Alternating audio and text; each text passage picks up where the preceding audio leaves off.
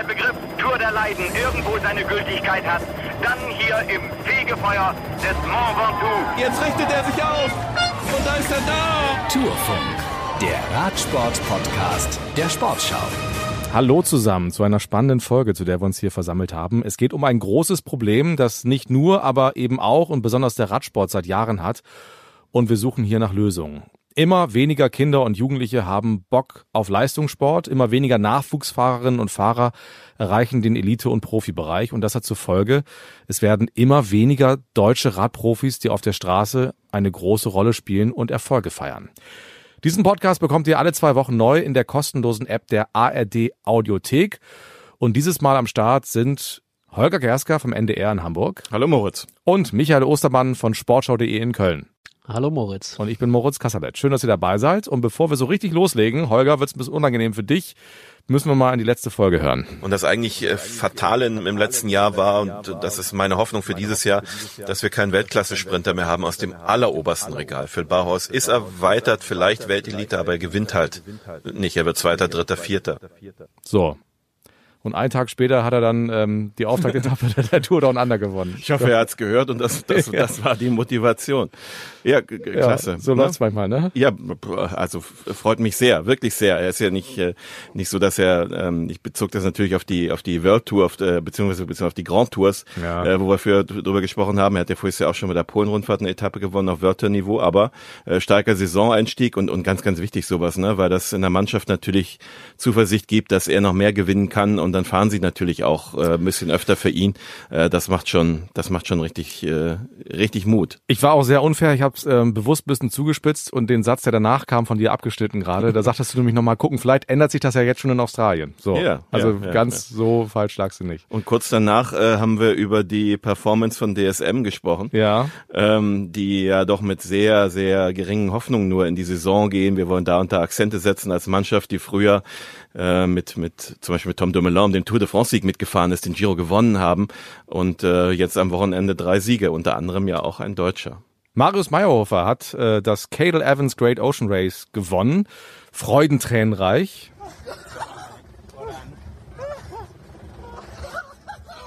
Da war einer ziemlich aus dem Häuschen. Wenn ich jetzt richtig gezählt habe, sind wir schon bei drei deutschen Erfolgen auf der Straße in diesem Jahr. Zwei davon in der World Tour. Jetzt könnte man sagen, Michael, wo ist das Problem?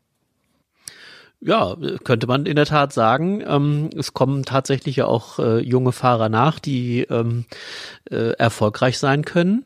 Ähm, ich glaube, dass äh, Ralf Denk, der Chef des äh, deutschen World Tour Teams Bora Hans Grohe, das ganz gut zusammengefasst hat. Es fehlt uns an der Breite. In der Spitze sieht's noch ganz gut aus. Und ähm, ich glaube, das ist, äh, das ist der entscheidende Punkt. Also es kommen vereinzelt immer noch sehr, sehr gute junge Fahrer, die ähm, auf hohem Niveau Rennen gewinnen können. Aber die Breite, die Basis, die, die fehlt. Also das heißt, das, Re ähm, das Reservoir wird kleiner, aus dem diese Spitzenfahrer kommen können. Und das wird mittelfristig vermutlich für den deutschen Radsport ein Problem werden. Denn äh, es ist natürlich nicht garantiert, dass da immer Fahrer nachkommen, die dann auch wirklich ganz, ganz oben mithalten können. Und äh, es werden auf jeden Fall deutlich weniger sein in Zukunft. Das äh, ist ja auch jetzt schon der Fall. Wir haben bei der letzten Tour nur in Anführungsstrichen neun deutsche Fahrer gehabt.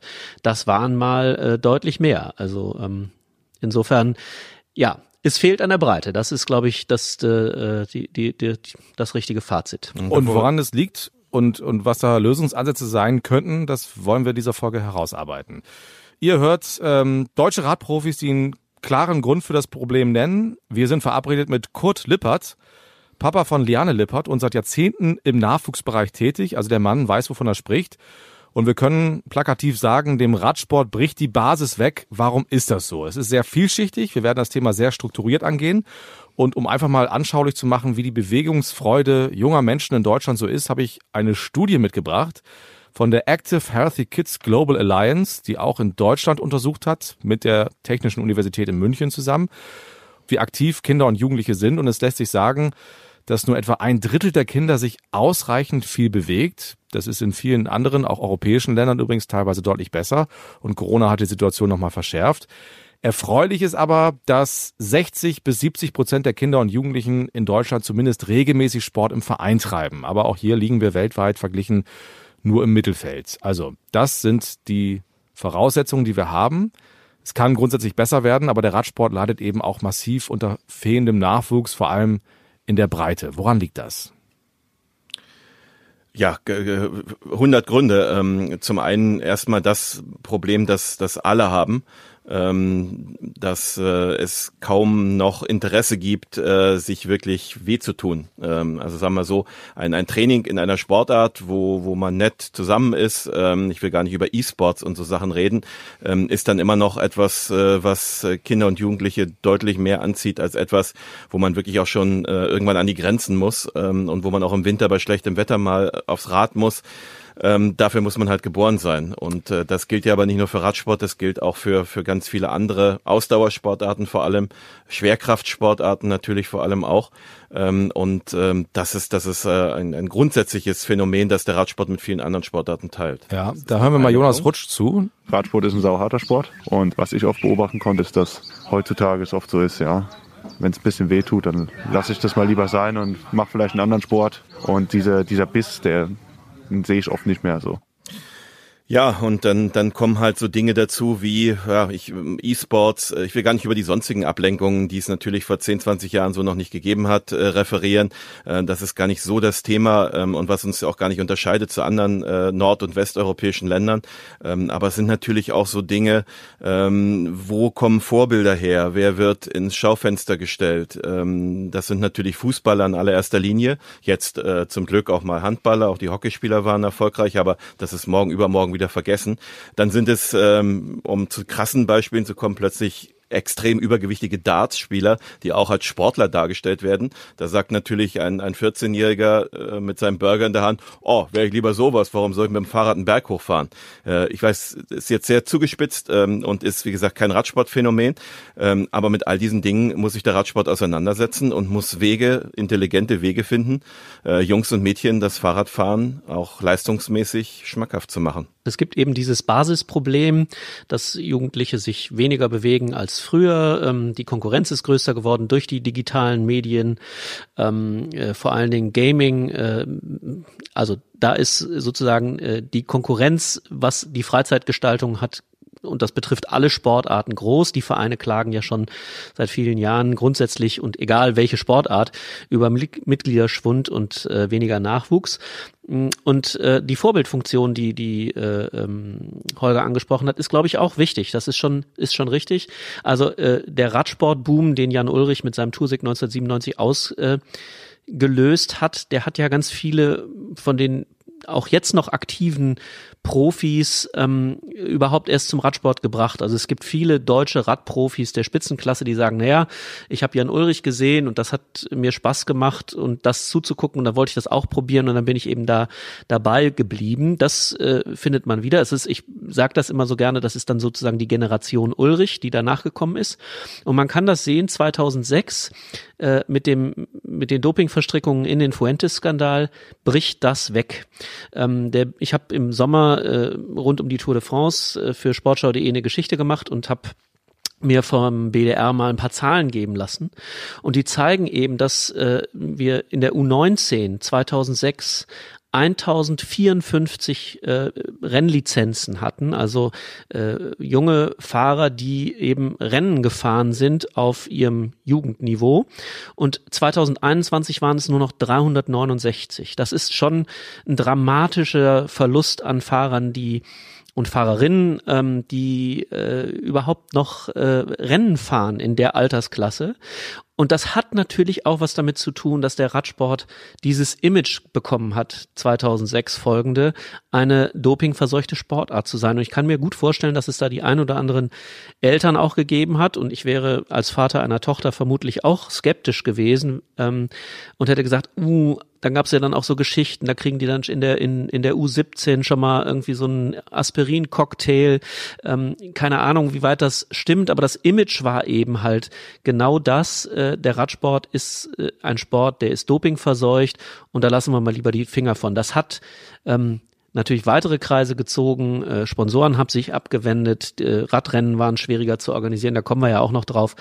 Aber eben, es fehlte auch an Vorbildern, beziehungsweise das Vorbild war eben eins, wo man gesagt hat, oh, das ist jetzt ähm, kein gutes Vorbild. und ich glaube, dass ähm, diese Mischung aus dieser Basis, dieser Basisproblematik, die alle Sportarten betrifft und den, der mangelnden Vorbildfunktion in den letzten, ähm, ja, ich sage jetzt mal 15 Jahren, äh, ähm, ja, und es ist danach eine Generation gekommen mit Marcel Kittel, ähm, André Greipel, Toni Martin, äh, John Degenkolb und jetzt auch die Jungen wie Lennart Kemner, die sicherlich eine andere Vorbildfunktion wieder haben, die sich auch immer sehr deutlich für sauberen Sport ausgesprochen haben.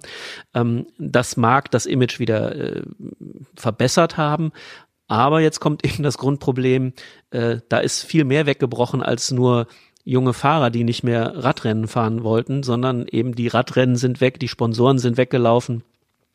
Und diejenigen, die sich jetzt noch für den Sport entscheiden, kommen halt auch in eine ganz andere Infrastruktur. Also insofern, ja, ein sehr komplexes Problem. Ja, es ist auch ein, ein territoriales Problem. Ne? Es ist, äh, der Radsport ist nicht äh, so wie Fußball oder auch Handball, dass er bundesweit extrem verankert ist. Also ähm, gerade hier im Norden, also Lennart Kemner ist ja auch nach Cottbus gegangen, um, um sich ausbilden zu lassen. Da gehört natürlich auch was zu, ist weit weg von der Bremer Heimat gewesen. Äh, es gibt die, die Schulen in, in Erfurt, es gibt Berlin-Cottbus, äh, die Region, äh, und es gibt die Pfalz. Ähm, und alles darüber hinaus ist schon eher Zufallsprodukt. Also der gesamte Nordwesten liegt ziemlich brach, was das angeht. Äh, selbst der hessische Raum, äh, über den man hört, dass da die Strukturen nicht so sind, als dass man da Weltklasse entwickeln kann. Es gibt die Gegenbeispiele, Jonas Rutsch, davor John Degenkolb natürlich. Ähm, es gibt da das, äh, das populärste deutsche Rennen, sage ich jetzt mal, das, was zumindest den, äh, den meisten Zuspruch findet, was äh, also Eintagesrennen äh, mit Eschborn Frankfurt. Ähm, und nichtsdestotrotz klagt man auch im hessischen Raum, dass man, dass man es nicht schafft, ähm, Kindern und Jugendlichen die Perspektiven aufzuzeichnen, um im Verein zumindest mal bis in den Juniorenbereich dann Rad zu fahren, sondern sie müssen weit weg von den Eltern schon mit 14, 15, um zu den Sportschulen zu gehen. Und die Radsport spezialisierten Sportschulen sind nicht so breit gesät, äh, wie man sich das vorstellen kann in Deutschland. Das ist übrigens auch ein Problem des BDR über seine Olympiastützpunkte. Ähm, und ähm, da werden wir sicherlich auch noch darauf zu, drauf zurückkommen. Der jetzt fast 20 Jahre agierende Präsident des BDR, Rudolf Scharping, ist ja mehr unsichtbar als sichtbar. Das ist jetzt kein Macher, der, der darum kämpft, um einmal dieses Problem ähm, anzugreifen und zum anderen das Problem, was, äh, was Michael schon kurz angerissen hat, äh, wie man es schafft, mit, mit Städten und Gemeinden ein, ein Handling äh, zu entwickeln, um Rennen, ganz kleine Rennen für Kinder, Schüler, Jugendliche abends um den Dorfplatz herum äh, auszurichten. Ähm, das, da verzweifeln die Veranstalter ja von, von mittelgroßen und äh, Rennen und selbst von den ganz großen wie der Deutschland-Tour inzwischen an den, an den Kosten in Deutschland, die in keinem Verhältnis stehen zu dem, äh, was, äh, was in anderen Nachbarländern äh, wie Belgien, die Niederlanden oder in Frankreich oder in der Schweiz oder in Österreich, äh, wie man das da organisiert. Ähm, und das, das liegt seit Jahrzehnten brach und ist auch ein Problem der Spitze des BDR. Und das, das, das Spannende finde ich ist ja, also Radfahren ist ja eigentlich, das, das machen wir alle. Also das ist das Erste, was man als Kind bestenfalls irgendwann lernt, Rad zu fahren und schwimmen. Aber im Verein Leistungssport haben offensichtlich sehr wenige Kinder und Jugendlichen äh, Lust darauf. Michael hat die, den Rückgang der Lizenzen eben angesprochen. Ähm, das ist natürlich immer noch so ein bisschen spekulativ, ob das mit der Doping-Vergangenheit des Radsports zusammenhängt, aber es ist natürlich ein sehr naheliegender Verdacht. Und die Rennen hat, habt ihr thematisiert. Es gibt eben immer weniger Rennen. Und darüber haben wir mit John Degenkolb, Nils Polit und Simon Geschke mal gesprochen. Die Spitze, glaube ich, funktioniert, aber uns fehlt so ein bisschen das Sprungbrett quasi von den Nachwuchsklassen in den Profibereich und zu den großen Rennen. Und Rennen ähm, brauchen wir halt mehr. Ja, ohne, ohne Events, ohne, ohne Radrennen ähm, werden wir auch keinen Nachwuchs generieren und das ist auf jeden Fall das A und O, dass erstmal wieder Radrennen äh, stattfinden, dass, dass Leute da sehen, wie schön eigentlich der Radsport ist. Ich denke, dass, dass in den nächsten Jahren äh, noch, noch sehr viel weniger deutsche Fahrer vielleicht bei der Tour sein werden. Es gibt halt in den Nachwuchsklassen einfach kaum Rennen. Äh, die Deutschlandtour bringt Nachwuchsfahrer nichts. Also als ich Nachwuchsfahrer war, gab es halt einfach mega viel Rennen und das Level war halt auch einfach viel höher, weil viel mehr Kinder oder Jugendliche Rad gefahren sind. Das ist so ein, so ein, so ein Kreislauf, äh, gibt wenig Rennen, wenig Nachwuchs und es gibt eben wenig Nachwuchs und wenig Rennen und daraus müssen wir irgendwie rauskommen. Ja, ich glaube, um, um das nochmal klar zu machen, ne? also äh, nicht, dass äh, es hinterher wieder äh, heißt, weil das die Kritik habe ich schon mal gehört, ähm, äh, ich würde das allein auf diese Dopingskandale zurückführen. Das ist ein Element dessen und das hat, betrifft diese Vorbildfunktion. Ähm, gleichzeitig haben wir gesagt, alle Vereine haben Probleme, weil die Jugendlichen sich weniger bewegen, die Konkurrenz durch digitale Medien ist größer. Dann kommt hinzu, dass der Radsport natürlich auch ein teurer Radsport, also ein teurer Sport ist. Ja, also ein paar Fußballschuhe äh, sind deutlich günstiger als ein Rennrad. Und die Trikots werden vom Verein gestellt für die Fußballmannschaft. Die werden sie auch, werden sie auch vom Rad, Radverein in, äh, im Zweifel gestellt. Aber es ist eben verdammt teuer. Das Material ist teuer. Ähm, die Anfahrten zu den Rennen und äh, weil es eben weniger Rennen sind, sind weiter. Das kostet alles Geld. Ähm, Fabian Wegmann hat das mal sehr schön beschrieben im Sommer auch, ähm, als ich mit ihm drüber gesprochen habe. Hat er gesagt, als ich Jugendlicher war in Münster, äh, waren im Umkreis von 50 Kilometern jedes Wochenende zig Rennen, an denen ich hätte teilnehmen können oder teilgenommen habe. Jetzt müssen die zum Teil 150, 200 Kilometer fahren, um überhaupt ein Radrennen, an einem Radrennen teilnehmen zu können. Das alles spielt, ja, und jetzt sehen wir noch die Energiepreise, die Spritpreise, die, die deutlich gestiegen sind. Ähm, das alles spielt natürlich äh, gegen den Radsport. Also das heißt, es sind viele, viele Gründe dafür, dass, ähm, dass der Radsport äh, es so, so schwer hat oder vielleicht sogar schwerer als andere Sportarten. Und dieser Kostenfaktor, den darf man, glaube ich, nicht äh, außen vor lassen. Also wie soll man, äh, ja, wir, wir reden über, über die Armut von Kindern. Jedes fünfte Kind in Deutschland ist von Armut bedroht. Ähm, wie sollen die sich ein Rennrad leisten können? Ja, wenn nicht mal nicht mal die die die die Basis für für äh, eine gesunde Ernährung oder eben äh, äh ausreichend Schulmaterial da ist, ähm, das ist natürlich äh, auch ein Faktor, den man nicht ähm, unterschätzen darf. Umso mehr sind die Vereine natürlich aufgerufen, ähm, den, den Kids erst einmal das Material zur Verfügung zu stellen. Das ist für die ein Kostenfaktor. Und dann, um, um, um wieder auf das äh, Thema Rennen zurückzukommen, ähm, dann versuchen sie mal ein Radrennen zu veranstalten. Ähm, und äh, als erstes gibt's den Anforderungskatalog. Ich habe das mal gesehen für eine deutsche Meisterschaft, so woran man so zu denken hat, diese 100 Seiten. Ähm, ich muss das gar nicht alles im Einzelnen aufzählen, aber eine Ampelabschaltung äh, kostet 200 Euro. Äh, in, ich habe das mit einem Veranstalter einer deutschen Meisterschaft mal besprochen, das ist auch schon drei, vier Jahre her. Ähm, und äh, bin nicht sicher, ob das von Bundesland zu Bundesland unterschiedlich ist. Also eine Ampel auszustellen, äh, 200 Euro. Ähm, dazu kommen diese ganzen Umleitungsschilder, wenn man wenn man das halt äh, irgendwo noch ein bisschen auf einer Landstraße draußen machen will und nicht nur jetzt innerstädtisch, ähm, das kostet dann die nächste Summe. Da, da kommen Summen zustande, die durch so einen Verein eigentlich gar nicht mehr zu stemmen sind, äh, wo man einfach die Kulanz auch mal braucht von irgendwelchen Behörden, die es aber nicht gibt. Ähm, also wir haben ja deutsche Meisterschaften zuletzt äh, zweimal, einmal war es pandemiebedingt, auf dem Sachsenring erlebt. Also inzwischen, also völlig steril, auch absurd, äh, diese Strecke äh, dort. Ähm, aber das ist nichts gegen die Veranstalter. Also Hut ab, dass die das vor allem in der Pandemiezeit, also 2020, da gestemmt haben. Ähm, aber das ist ja verrückt, äh, weil da gab es natürlich keine Ampeln. Ähm, aber das kann natürlich irgendwo nicht nicht der Weg sein. Aber Ampeln sind dieses eine Problem. Wenn man wenn man einfach mal ähm, über 20, 25 Kilometer irgendwo ähm, durchs Grüne eine Strecke absperrt, dann müssen so und so viele Umleitungsschilder gebaut werden, gebastelt werden. Da gibt es Genehmigungsverfahren über Monate. Das ist inzwischen verrückt. Also da gehört so viel Leidenschaft dazu oder die Erfahrung, dass man irgendwas immer wieder macht. Und dann kommt noch dazu, dass man ja nicht herzlich willkommen ist. Ich habe vor drei Jahren mal erlebt, ähm, im, im Bereich zwischen, also südlich von Leipzig, äh, war äh, ein Radrennen für, für Jugendliche. Ähm, die Straße war abgesperrt, es war sehr gut ausgeschildert, Umleitung. Ich habe mich da trotzdem hingestellt und habe geguckt, wer fährt denn da? Wartest da 20 Minuten, ist das Feld vorbei, kannst wieder weiterfahren. Da war eine derartige Anti-Stimmung und den Autofahrern, die alle informiert waren, da fragt man sich natürlich dann auch als jemand, der das organisiert, ja, warum mache ich das? Dann, dann lass uns doch doch alles Fußball machen. Und das sind diese Probleme sind so vielschichtig ähm, und mit den mit den Radrennen, ähm, das äh, ist leider ein sehr sehr zentraler Punkt, weil Moritz, wie du es gerade gesagt hast, äh, ohne die Rennpraxis äh, funktioniert das nicht, weil wir, wir die, ja Kids lernen ja auch nicht Fußball spielen, ohne Fußball zu spielen. Und man mhm. fährt ja auch nicht Rad äh, nur um zu trainieren, sondern man will natürlich auch mal sich mit anderen messen, von A nach B zu fahren. Ähm, und das muss auch immer mal stattfinden und möglichst auch ohne großen Aufwand. Und wenn das nicht mehr gelingt, warum sollte man dann Fahrrad fahren? Naja, es ist nicht etabliert in der Gesellschaft, ne? Also anders als in Frankreich, Belgien, wo du gefühlt jedes Wochenende fünf verschiedene Rennen hast pro Region. Ähm, also jetzt ein bisschen übertrieben, so, so heftig ist es da auch nicht, aber das ist halt Teil der Gesellschaft, das ist hier nicht vorhanden und das ist auch bei den Behörden nicht so. Es ist wahnsinnig schwierig, ähm, auch viele Helfer zu finden. Straßensperrung hast du angesprochen. Dann sind viele Straßen auch verkehrsberuhigt, also eignen sich gar nicht mehr, um da ein Rennen anzuschicken. Das ist das nächste Problem.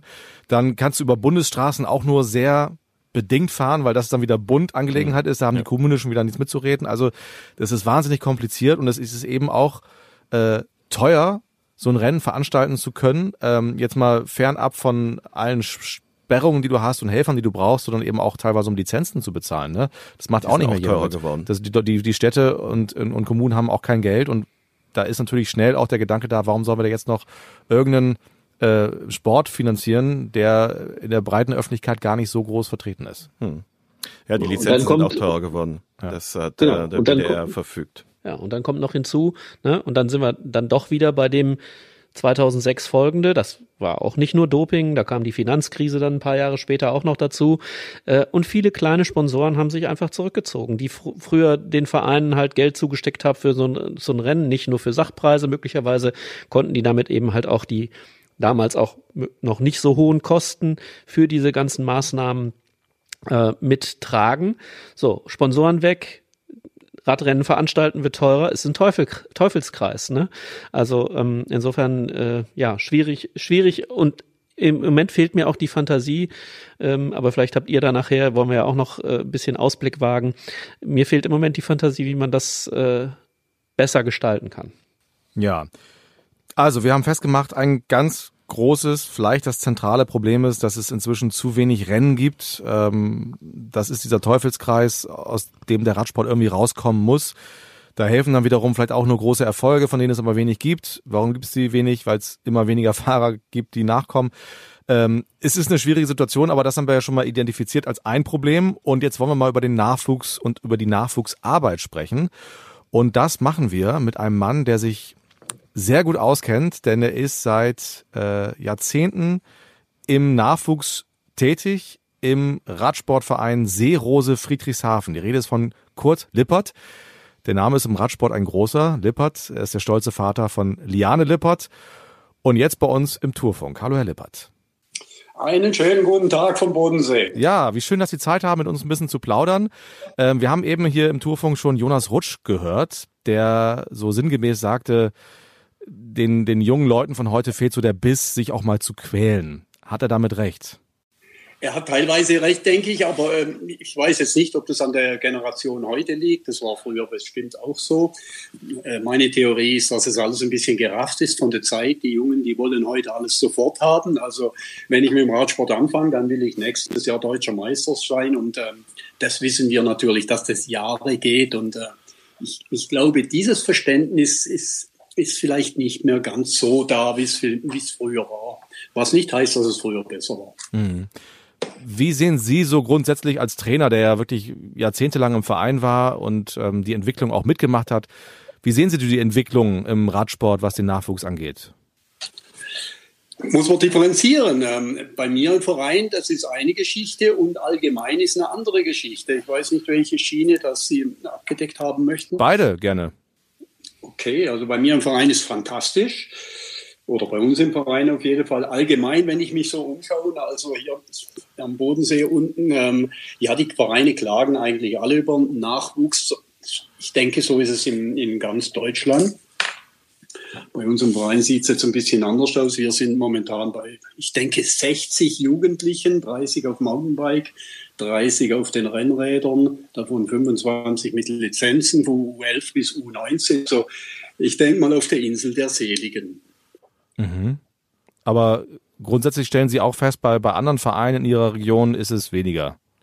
Das ist so, natürlich, das sehe ich so. Wir gehen ja auf Rennen, wenn, wenn ich jedes Wochenende oder bis jetzt jedes Wochenende über 20 Jahre auf den Rennen stand, dann sehe ich natürlich, wer bei U11, U13, U15, wer da am Start steht, wie viel männliche, wie viel weibliche da am Start standen und jetzt noch stehen und da sind wir uns einig, es sind weniger, definitiv. Was machen Sie denn besser als die anderen Vereine, dass der bei Ihnen der Zulauf so groß ist? Ich denke, ja, das ist das Geheimnis. Also wenn man das jetzt aus dem Ärmel schüttelt, dann würde es ja jeder so machen. Ja, wäre doch gut für den deutschen Radsport, wenn das jeder so täte. So ist es. Ne? Also von dem her gibt es natürlich kein Patentrezept. Das ist, man, muss, man muss eingebunden sein. Vielleicht ist es ein Stück Mentalität. Ich meine, es ist Engagement. Das ist das A und das O. Es ist nicht so, dass keine Jugendlichen da sind, die Radsport machen wollen. Die, die sind da, die sind in ganz Deutschland da.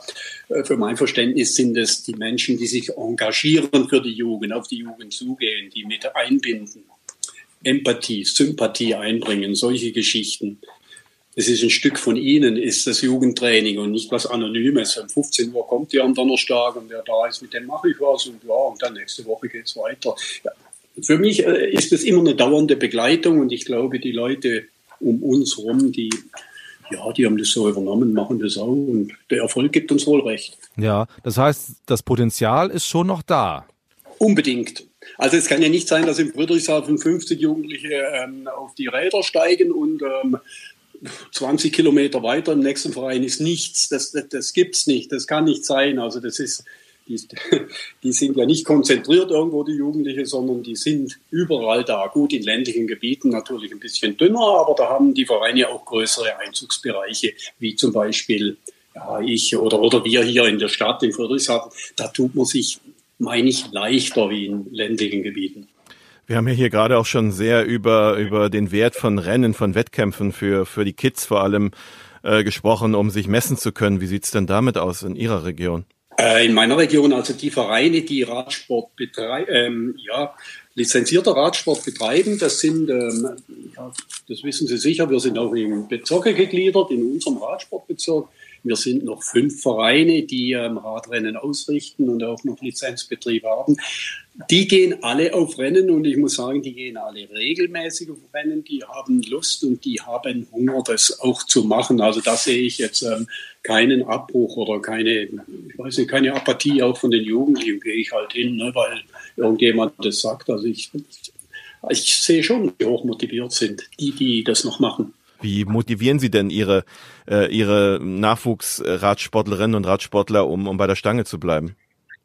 Also ich motiviere sie nicht so, dass ich ihnen den Druck mache ähm, und wirklich äh, Ziele setze, die schier unerreichbar sind. Also zum Beispiel in zwei Jahren hast du die Chance, dass du deutscher Meister wirst, sondern ich weiß, ich weiß aber auch nicht, ob es eine Motivation ist. Also ich sage denen halt, ähm, du kannst das und das erreichen. Also tatsächlich Ziele, die auch ein Neuling ähm, überreißt. Weil die meisten, wenn ich ferne Ziele setze, das verstehen die noch gar nicht. So weit sind die noch gar nicht. Aber wenn ich Ihnen sage, guck mal, jetzt fahren wir, was weiß ich, den Interstuhl Cup. Mensch, wenn du da unter die erste zehn kommst, dann ist das super klasse und dann da freuen wir uns alle und das ist, das ist was, was er anfassen kann, weil die Serie fährt er. Also ich meine, so mit kleinen Zielen, Step by Step geht es mhm. oder hat es funktioniert. Es ist schwer zu fassen übrigens. Wie gesagt, wenn ich wenn ich das Patentrezept hätte, würde ich es Ihnen sagen und alle würden es so machen, aber das geht natürlich nicht. Ne? Welche Rolle hat denn Corona bei Ihnen gespielt? Bei uns im Verein meinen Sie? Ja. Eine hervorragende. Also wir haben Zugewinn, wir haben Zuwachs. Also als Corona losging, ähm, also das haben wir sofort geschnallt. Äh, Outdoor funktioniert, Indoor ist alles zu und ähm, also wir waren da offen, wir haben nicht die Hände in den Schoß gelegt und gesagt, es ist Corona, es geht gar nichts. Im Gegenteil, also wir konnten ja fahren und äh, wir sind dann tatsächlich auf die Indoor-Sportarten zugegangen. Wir haben Leichtathleten gekriegt, wir haben Schwimmer gekriegt, also ähm, die gesagt haben, hey, wir selbst Elite-Leute, also die sagten, hey, wir sind Wettkämpfer, wir können nicht mehr, wir wollen, wie sieht's bei dir aus?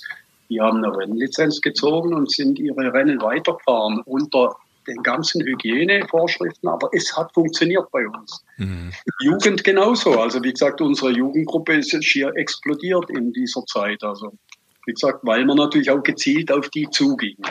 Ich finde das sehr spannend hier im Torfunk. Wir versuchen ja herauszukriegen, woran das liegt, dass der Nachwuchs, der breite Nachwuchs im Radsport fehlt. Wir haben schon darüber gesprochen, dass es viel zu wenig Rennen gibt, aber eben auch grundsätzlich zu wenig Kinder und Jugendliche, die Interesse daran haben. Und es ist total spannend, mit Ihnen, Herr Lippert, jemanden zu haben, der sagt, dass es eben bei Ihnen ganz anders ist und dass Sie auch das daran festmachen, dass es eben auch am Engagement der Übungsleiter liegt. Ne? Nun hat natürlich der Radsport nicht exklusiv das Problem. Das betrifft den gesamten Sport in Deutschland, dass es immer weniger Menschen gibt, die auch im Ehrenamt arbeiten wollen und Übungsleiter werden wollen. Das hat selbst der Fußball als Problem erkannt. Ähm, das ist also im Radsport natürlich auch ein großes Ding. Aber ich finde spannend, eben diese andere Perspektive zu hören. Und ähm, der Deutschlandfunk hat mal mit Christian Schroth gesprochen. Das ist der Scouting-Chef von Bora Hans Grohe.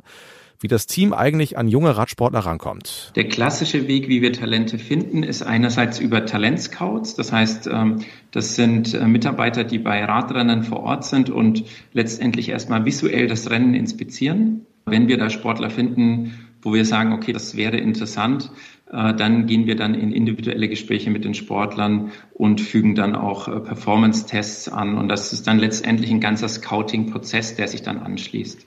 Das ist wahrscheinlich im Radsport auch nicht anders als woanders. Und jetzt geht Bora, wie viele andere Teams auch, einen neuen Weg. Guckt nämlich nicht nur auf den Straßen, sondern auch im Internet. Es gibt ja inzwischen ähm, Anbieter wie Strava oder Swift, wo äh, Radsportler eben auf der Rolle gegeneinander fahren, verbunden übers Netz. Und das ist für Christian Schroth auch ein ganz neuer Weg. Wenn wir nur im Becken Straßenradsport fischen, dann können wir auch nur Sportler finden, die auf eigenem Weg dahin gefunden haben. Und über moderne oder neue Plattformen oder auch neue Kanäle ist es eben möglich, äh, durchaus auch unerkannte Talente aus anderen Sportarten vielleicht oder eben noch nicht aus dem professionellen Bereich zu finden. Wir haben insgesamt ja damit äh, zu kämpfen, dass die Nachwuchsdichte ja nicht zwingend höher wird. Also der Radsport konkurriert mit anderen Sportarten. Das heißt, die Teams sind äh, auf der Suche nach potenziellen Talenten und da bieten moderne Plattformen halt äh, sehr große Möglichkeiten und das wird definitiv genutzt. Herr Lebert, was halten Sie von diesen neuen Wegen und Plattformen, die es so gibt? Wir arbeiten mit denen. Also unsere Jugendgruppe, die fährt Swift. Wir sind da organisiert in Swift-Gruppen. Es gibt von den Trainern gibt es dann Vorgaben. Also Swift ist ein Trainingsmodul bei uns.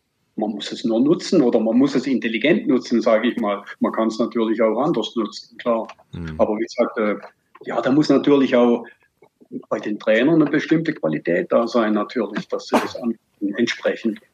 Ja, und es sind ja auch die ersten Fahrer schon gefunden worden über diese Wege, ne, Holger? Ja, ja, wir haben ja den äh, Tour Down Under Sieger, also der erste große World Tour Gesamtsieger des Jahres ist Jay Wine, ein Australier, der hat äh, die äh, sogenannte E-Sports Weltmeisterschaft, die der Weltradsportverband ja seit, ich glaube, seit drei Jahren äh, offiziell durchführt.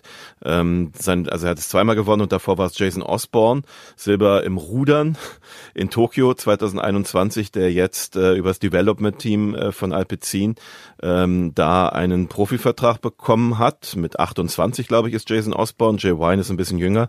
Äh, Jay Wine ist ein Teamkollege von Tadej Pogacar, also bei beim Team Emirates. Ja, also das sind die neuen Wege ähm, die ja vor allem auch, und das hat ja die Corona-Pandemie in vielen Bereichen äh, mitgebracht, dass Dinge wirklich forciert worden sind und dann äh, sind eben Entwicklungen eingetreten, die nicht mehr aufzuhalten sind. Und das ist ja in diesem Fall auch was sehr Positives.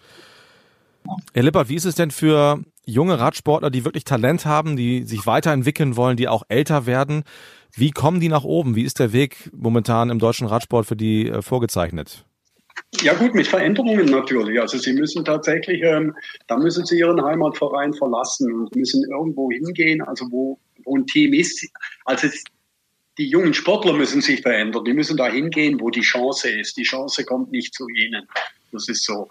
Und wie gesagt, ähm, ist eigentlich noch dünn gesät momentan. Das heißt, es fehlt an Teams, die, die, die diese jungen Sportler, die das auch wollen, ähm, aufnehmen. Habe ich das richtig verstanden? Ja, das finde ich. Und da sind wir natürlich direkt. Warum keine Teams? Da ist auch wenig Geld unterwegs. Das ist so, so die Zwischenebene. Ne? Ich weiß nicht, wahrscheinlich ist, das, ähm, ist die Außerstarstellung nicht so gut oder es ist weniger attraktiv für Sponsoren schnitze ich mir so zusammen. Also es gibt zwei Wege ähm, in Richtung, äh, jetzt einmal in Richtung der, der Weltklasse. Also äh, früher war, war der gelernte Weg, sehr früh in, in eine der, der Radsport-Sportschulen zu gehen, ob nach Erfurt, Cottbus, Berlin, ich hatte das gerade schon aufgezählt, ähm, und auch den Weg, wie Lennart Kemner ihn bestritten hat, über die Olympiastützpunkte zu gehen. Ähm, heute ist der Weg, relativ lange bei einem Verein zu bleiben und äh, dann auch relativ flott in die, ähm, zumindest für die Jungs, in die Nachwuchsteams äh, der, der Profimannschaften überzusiedeln. Marius Meyerhofer, äh, der jetzt ja gerade für so Furore gesorgt hat mit 22 ein World Tour, ein Tagesrennen und das schafft ein deutscher Radprofi jetzt nicht jeden Tag. Es waren exakt, ich glaube, er ist jetzt der dritte seit 2015, also nach 2015, mhm. der ein World Tour Eintagesrennen gewonnen hat. Ähm, und der ist halt beim, beim RC Linden, das ist halt äh, der Verein von der Familie Merkel. Niklas Merkel hat ja auch mal eine U23 WM-Medaille gewonnen, ist ja auch Teamkollege äh, bei DSM. Da läuft ganz, ganz viel auch das, was äh, Kurt Lippert gerade erzählt hat, über dieses Familienunternehmen. Und da war er Vereinsmitglied zwei Jahre und hat halt dann den Weg gefunden ähm, in dieses DSM-Development-Team, ähm, ohne den, den Weg zu gehen über, ähm, über Olympiastützpunkte und also auch relativ weit weg vom Verband, sondern relativ flott in diese Profischiene. Und da scheint mir momentan äh, aus deutscher Sicht, äh, zumindest was die letzten Jahre angeht, doch der verheißungsvollere zu sein, während alle die Vorgängergeneration, äh, Toni Martin und, und auch Marcel Kittel kommt aus der Erfurter Sportschule, äh, die sind halt alle den Weg über diesen Weg gegangen. Ähm, das, äh, das scheint sich ein bisschen zu verändern in letzter Zeit, zumindest mein Eindruck. Das ist so. Also ich hätte dieses Beispiel auch gebracht. Das wissen Sie ja vielleicht. Die Familie Merkel und Lippert ähm, hat, hatten Beziehungen. Und ähm, von dem her weiß ich ein bisschen, was der Andi macht in Linden. Und ähm, wie gesagt, das ist auch meine, mein Eindruck. Also Talentförderung findet tatsächlich, was Sie schon gesagt haben, ähm, da statt, wo Olympiastützpunkte sind, wo Kaderstützpunkte sind oder wie ich sehe, die Sportschule in Kaiserslautern in dem Fall. Und da sitzt der RSC Linden nebendran und ähm, der führt zu. Andererseits sagt der Andi natürlich auch zu mir, ähm, hey, du hast, du hast Fahrer, die kommen aus der Basis raus, die, das sind Kinder der Region, die habe ich nicht. Ich habe äh, Fahrer aus ganz Deutschland, die kommen, ähm, die machen hier ihre Entwicklung, dann sind sie wieder weg. Also wir haben da schon oft darüber diskutiert, ob das für den Verein gut ist, ähm, ob das nachhaltig ist, ob das eine langfristige Geschichte ist. Sind wir noch zu keinem Punkt gekommen. Für die Sportler auf jeden Fall ist es gut. Für den Verein ist es wahrscheinlich eine andere Geschichte. Da meine ich, da sind wir solider aufgestellt, nachhaltiger. Gibt's Aber wie gesagt, als Sportler bin ich völlig bei Ihnen.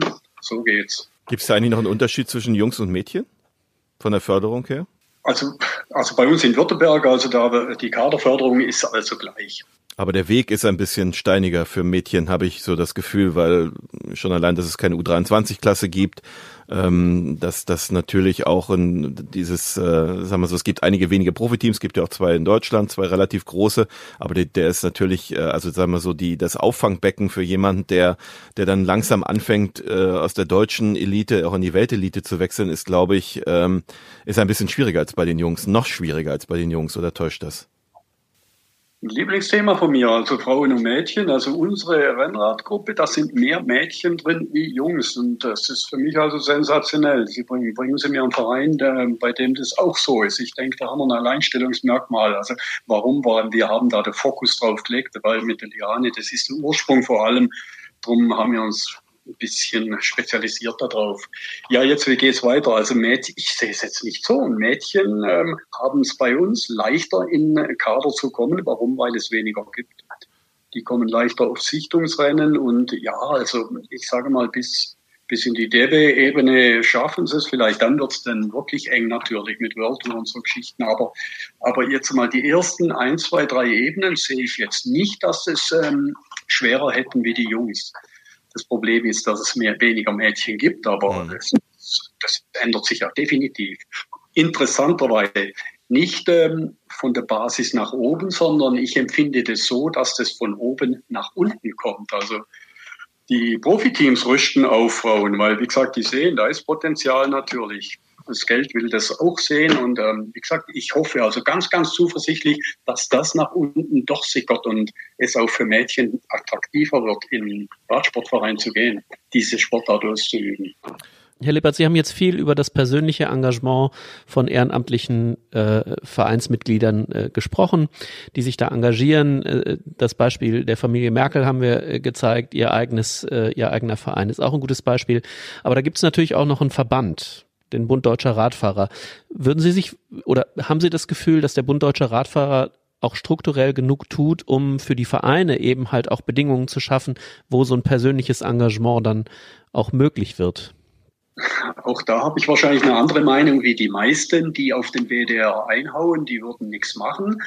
Ähm, aber wieso soll ähm, die Spitze anders sein wie die Basis? Wir sind wir sind in Strukturen verhaftet, das ist, das ist unfassbar. Die sind über 100 Jahre alt und wir sind noch genauso strukturiert wie Radsportvereine wie, was weiß ich, um, um 1900 rum. Also äh, von dem her ist natürlich auch, sind unsere Landesverbände gleich strukturiert, sind, ist unser Bundesverband gleich strukturiert, ticken die Leute genau gleich. Also es, ich sehe jetzt nicht, dass da großer Input umgesetzt werden könnte vom Bundesverband. Also sie mühen sich, also das muss ich sagen.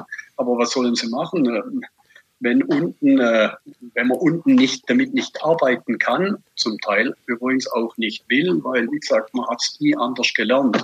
Man hat nie gelernt, über den Tellerrand zu schauen. Das ist, das ist Vereinsmanagement. Das ist zum Teil immer noch wie früher. Also ich mache meine, meinen kleinen Bereich und der Nachbarverein ist schon der Feind, von dem ich mich abgrenze. Also das ist immer noch so ein bisschen da, die Denke. Und also das muss man erstmal knacken. Wir sind eine Riesenfamilie, wir wollen alle das Gleiche, wir arbeiten für den Radsport. Ich arbeite nicht für meinen kleinen Verein, sondern damit es damit es oben weitergeht mit dem Radsport. Das heißt also, das ist auch etwas, was an der Basis entstehen muss, sozusagen. Die, die, die, die Veränderung der Strukturen. Nicht, nicht von, weil Sie gesagt haben, im Frauenradsport, da geht es natürlich um Geld. Das kommt jetzt von oben vielleicht nach unten, diese Entwicklung. Aber äh, so eine strukturelle Veränderung im deutschen Radsport generell, die muss von den Vereinen von unten kommen, dann über die Landesverbände nach oben zum BDR. Habe ich das richtig verstanden? Das äh, ist meine Meinung ganz klar. Also wie, es gibt doch diesen blöden Spruch, jedes Volk hat die Regierung, die es verdient. Aber wie gesagt, äh, wenn wir unten nichts machen und uns nicht verändern, nicht flexibler werden, geschmeidiger werden, äh, nach links und rechts schauen, zusammenarbeiten, wie soll es denn oben funktionieren? Das, äh, das ist ja, das sind ja die Leute von uns, die wählen mir ja da oben rein. Die kommen ja von unten. Also ich sehe es jetzt eher pessimistisch, dass wir von oben hier die große Hilfe kriegen. Aber ich unterstelle denen tatsächlich, dass sie sich mühen auch Kann unser Landesverband. Also muss ich wirklich sagen, also die, äh, die bieten wirklich, wirklich Programme an, ne? War schwer umzusetzen. Herr Lippert, wenn wir Sie schon mal hier haben, müssen wir natürlich einmal ganz kurz über Ihre Tochter sprechen. Wie geht's der? Wie sehen die nächsten Steps für Sie aus in diesem Jahr? ähm, wie sieht's aus? Also, wie gesagt, Teamwechsel, sie war, ich glaube, sechs Jahre bei DSM. Da lief ja alles glatt und, ähm, und schön und sie hat sich weiterentwickelt. Der Wechsel kam natürlich, weil sie Sie sagt, sie konnte sich jetzt nicht mehr weiterentwickeln dort. Bei Movistar ist es noch möglich. Sie wissen Sie ja die Hintergründe, ob das funktioniert. Ja, sie freut sich drauf. Sie hat schon Trainingslager mit den, mitgemacht. Es gibt nur eine Barriere zu diesem Team und das ist natürlich die Sprache. Mhm. Jetzt ist sie dabei, sie lernt Spanisch, aber wie gesagt, solange man das nicht kann, dann ist das, ähm, ja, die Gefühlswelt ähm, ist dann noch nicht so da.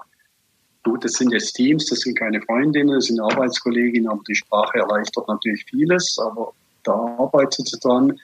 Trainingsmäßig ist sie gut unterwegs, also trainiert viel. Am nächsten Wochenende hat sie ihr erstes Rennen. Schauen wir, wie es ausgeht. Ansonsten ist sie ja schön, also lauter neue Sachen. Äh, sie, sie hadert nicht, aber sie hat schon festgestellt, also südlich der Alpen oder in Spanien, da ticken die Uhren natürlich ein bisschen anders. es wird ein bisschen langsamer. Ähm, bei DSM, da war natürlich alles militärisch bis ins Detail doch organisiert. Da mussten die sich um nichts kümmern. Das wurde alles gemacht. Und hier ist es halt, die müssen selber ein bisschen was machen, haben aber mehr Freiheiten auch äh, in der Trainingskonzeption. Das hat sie jetzt also schon gesehen. Also sie kann ein bisschen mitbestimmen, aber sie kann selber sagen, was, was sie meint, was für sie gut wäre. Und da gehen die Trainer dann darauf ein. Das war jetzt bei DSM so nicht der Fall. Hat beides Vor- und Nachteile. Wir haben hier in diesem äh, Podcast äh, sehr oft über das WM-Rennen im vergangenen September, was ich äh, die Freude hatte, vor Ort zu erleben, gesprochen und äh, wie, wie sehr ich in dieses Mikrofon fast gebissen hätte mit, mit dieser unfassbar verpassten Chance aufgrund der ja, sagen wir mal, egoistischen äh, Einstellung äh, der vier Fluchtbegleiterinnen ihrer Tochter. Ähm, haben Sie zu Hause in den Fernseher gebissen oder wie haben Sie das erlebt? Ja, genau wie Sie. Sie haben das Mikrofon gebissen, also mir in die Fernbedienung oder was auch immer. Uns ging es ja ganz genauso. Und wie gesagt, es war wirklich eine ganz, ganz unglückliche Konstellation nachher, dass die vier nicht gefahren sind, obwohl sie wussten, für mein Verständnis wussten die alle, was passiert. Ne? Und trotzdem äh, ist es gekommen, wie es gekommen ist. Und ähm, ich glaube, von den vier, drei haben sich verschlechtert. Ne? Mhm. Mein, ja. Aber wenn sie so weitermacht, wird die Chance wiederkommen und ähm, bestellen Sie schöne Grüße, alles Gute. Ja, klar. Wir laden Sie auch mal gerne ein hier in den, in den Tourfunk. Ähm, das wird bestimmt ein schönes Gespräch. Und dann danken wir Ihnen erstmal für diese spannenden Perspektiven. Das war ein äh, ganz spannender Einblick in die Alltagswelt eines Radsportvereins. Herr Lippert, herzlichen Dank. So, ich sage Ihnen auch ganz herzliches Dankeschön und liebe Grüße an Sie. Machen Sie es gut. Tschüss. Tschüss. Ciao. Ja, es ist ganz, ganz viel Privatengagement. Ne? Das ja. ist das, was was den Sport hierzulande natürlich in den vielen Sparten zusammenhält, ähm, ist das Ehrenamt äh, selten so hoch geschätzt, wie das nötig wäre. Und das ist wieder so eins der typischen Beispiele.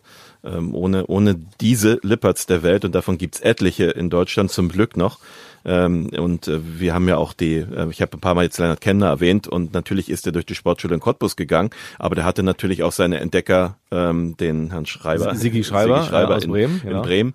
Ähm, und ohne den gäbe es auch keinen Lennart Kemner. Ja, Peter Sager in Rostock, der ja, also Jan Ulrich in seinen Händen hatte, ähm, André Greipel.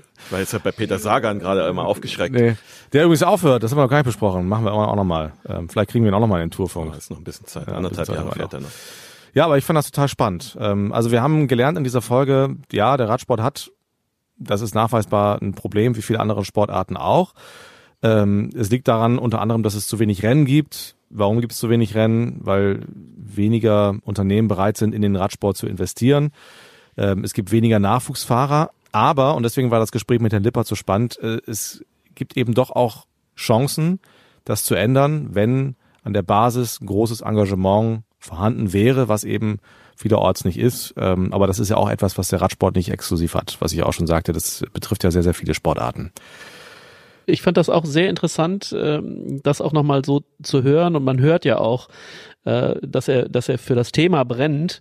Ähm, und äh, insofern, äh, nee, glaube wir, wir haben das gut abgerundet. Ich glaube, die strukturellen Probleme haben wir dargestellt. Die werden sich im Einzelnen sicherlich äh, beheben lassen durch, durch Engagement. Ich glaube halt nach wie vor, und das fand ich halt auch interessant, ähm, dass die Strukturen sich ändern müssen. Das ist äh, einfach und das betrifft nicht nur den Radsport, das betrifft wahrscheinlich den Vereinssport in Deutschland insgesamt. Ähm, die Strukturen werden sich verändern müssen und der BDR aus meiner Sicht trotz allem täte gut daran, ähm, das auch von oben zu versuchen, da Reformen nach unten zu bringen und die Strukturen anders zu gestalten, damit eben vielleicht, und wir haben das Problem, dass Ehrenamt verschwindet, das äh, ist sehr, sehr traurig, aber ist eben halt auch äh, die Realität. Und da wird es sicherlich ähm, äh, den allen Sportverbänden gelingen müssen, äh, Strukturen zu schaffen, die das auffangen können.